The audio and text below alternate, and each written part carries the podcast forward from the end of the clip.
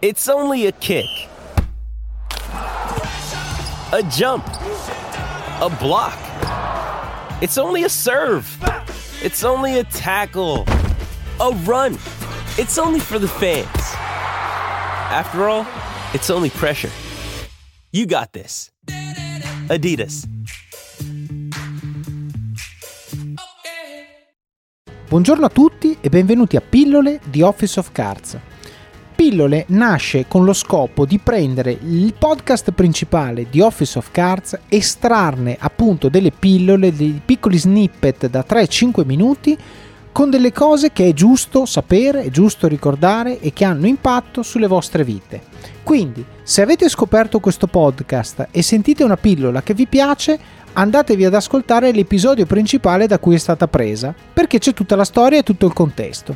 Se invece siete un ascoltatore della prima ora, beh, probabilmente i primi episodi ve li siete dimenticati e grazie a queste pillole avrete un reminder fresco per ricordarvi le cose che avete imparato. Spero che vi piaccia, ci sentiamo alla fine dell'episodio.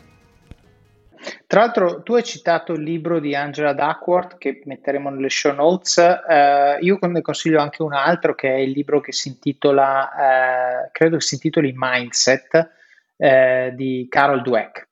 Eh, questo è un libro che sostanzialmente racconta, eh, faccio la sintesi in un minuto, eh, come sostanzialmente il mindset, cioè l'approccio che le persone hanno, diciamo, alla vita e poi in generale al lavoro, a ciò che fanno, anche allo sport, può essere di due tipi, eh, growth o fixed. Cosa vuol dire growth? Vuol dire che io penso che quando una cosa non la so fare, devo solo imparare a farla e poi la faccio.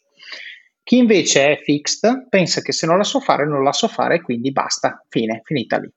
Ecco, chiaramente svelo l'assassino, vince il growth mindset, certo. nel caso non l'aveste capito, eh, però eh, la cosa interessante è che eh, Dweck ci descrive come veramente lo sport e la musica fa questi due, questi due paralleli, aiutano a sviluppare il growth mindset, perché chiaramente la prima volta che ti metto un campo di calcio, un campo di pallavolo, ti metto una racchetta a ping pong in mano, tu non la sai neanche tenere in mano, cioè sei totalmente incapace. E ci sta, ma è il modo in cui tu sviluppi le capacità tramite la disciplina, la resilienza, il grit, come eh, dicevamo prima, di, di, fare la cosa scomoda, la cosa che non ti viene finché non ti viene, che ti rende, eh, diciamo, rende elastico anche il muscolo nel tuo cervello che ti, quello che, che, devi usare quando devi imparare una cosa nuova. La prima volta che impari un movimento nuovo non ti viene, la prima volta che ti metti a guidare la macchina non ti viene, sei tutto scordinato.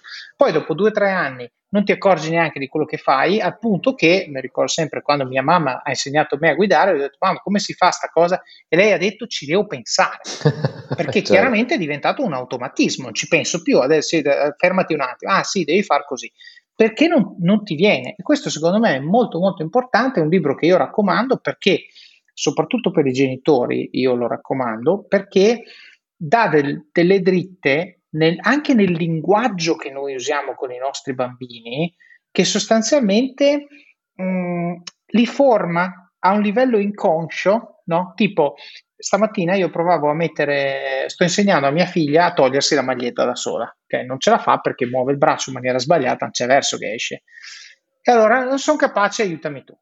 Io ho detto, proviamo tre volte, tre. Se non ci riesci per tre volte, te la tolgo io, ok? La terza non ce l'ha fatta, eh? ma c'era quasi arrivata. Allora gli ho detto, facciamo così, tutte le mattine proviamo tre volte e poi te la tolgo io. Ora non dico che il mio metodo è giusto, però dico intanto il giving up te lo concedo dopo tre tentativi. Se per caso uno di questi tre va a buon fine, farò un'esultanza da, da gol alla finale dei mondiali e lei troverà quella scarica di adrenalina che dici, cavolo, mi sono messo a provare, effettivamente non è così difficile. Io ragiono così, no? E poi non so tu che hai qualche anno di vantaggio su di me nella sfida parentale, come l'hai gestita il togliere la maglietta. Però. No, ma guarda, è esattamente la, la stessa scuola che utilizzo anche io, ma che, che, è l'unica giusta. È come quando si dice non preparare la strada per i tuoi figli, prepara i tuoi figli per la strada, no? Per la strada non è che dobbiamo prepararli al Bronx, ma ad arrangiarsi a fare le cose ed è anche il motivo per cui tante volte i genitori si lamentano perché dei soggetti esterni autorevoli, ad esempio l'allenatore piuttosto che un, un maestro, una maestra con cui c'è un particolare feeling, ottiene dei risultati maggiori e migliori rispetto ai genitori. Ma caspita, ma te l'ho detto io, no? Ma perché con me non fai così? È perché tante volte il genitore è un po' portato no? a, a dare qualche cosa in più, a non dare scorciatoie e, e invece l'allenatore non può e non si sente di farlo e il ragazzo o il bambino non è neanche nell'atteggiamento emotivo di andare a chiedere, per cui dice mi tocca arrangiarmi, no?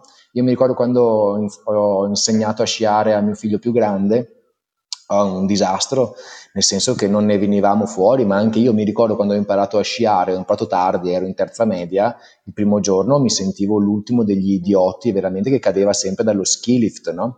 E dopo tre giorni mi divertivo a certo. scendere a uovo. Eh, però dico, probabilmente potevo, avrei potuto anche mollare e dire non mi piace, un po' come il, la, la, volpe e l'uva, no? Quando certo. ho visto mio figlio andare con il maestro, dicevo, ma guarda sto disgraziato come scende, invece con me si lamenta sempre, papà mi aiuti di qua, mi aiuti di là, mi, mi metti tu gli sci. L'allenatore mica gli chiedeva mettimi tu gli sci, non, se, non si azzardava neanche e quindi era costretto a provare e riprovare, non voleva far figura col maestro e con gli amici e ha scoperto che ha imparato velocissimamente a mettere gli sci. Bene, come avete sentito questa pillola da sola vive, però ovviamente è parte di una storia che abbiamo raccontato nell'episodio principale, vi consiglio quindi di andarlo a sentire per avere tutto il contesto che ci ha portati a dire questa frase e poi soprattutto per sapere come va a finire e cosa succede dopo. Quindi buon ascolto, ci sentiamo alla prossima pillola oppure vi aspetto nel podcast principale di Office of Cards. Alla prossima!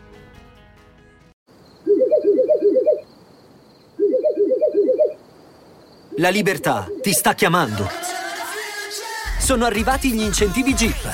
Oggi sei libero di scegliere Jeep Avenger, il suburbano più compatto di sempre, in versione elettrica, ibrida e benzina, tutte alla stessa rata. Gli incentivi Jeep ti aspettano.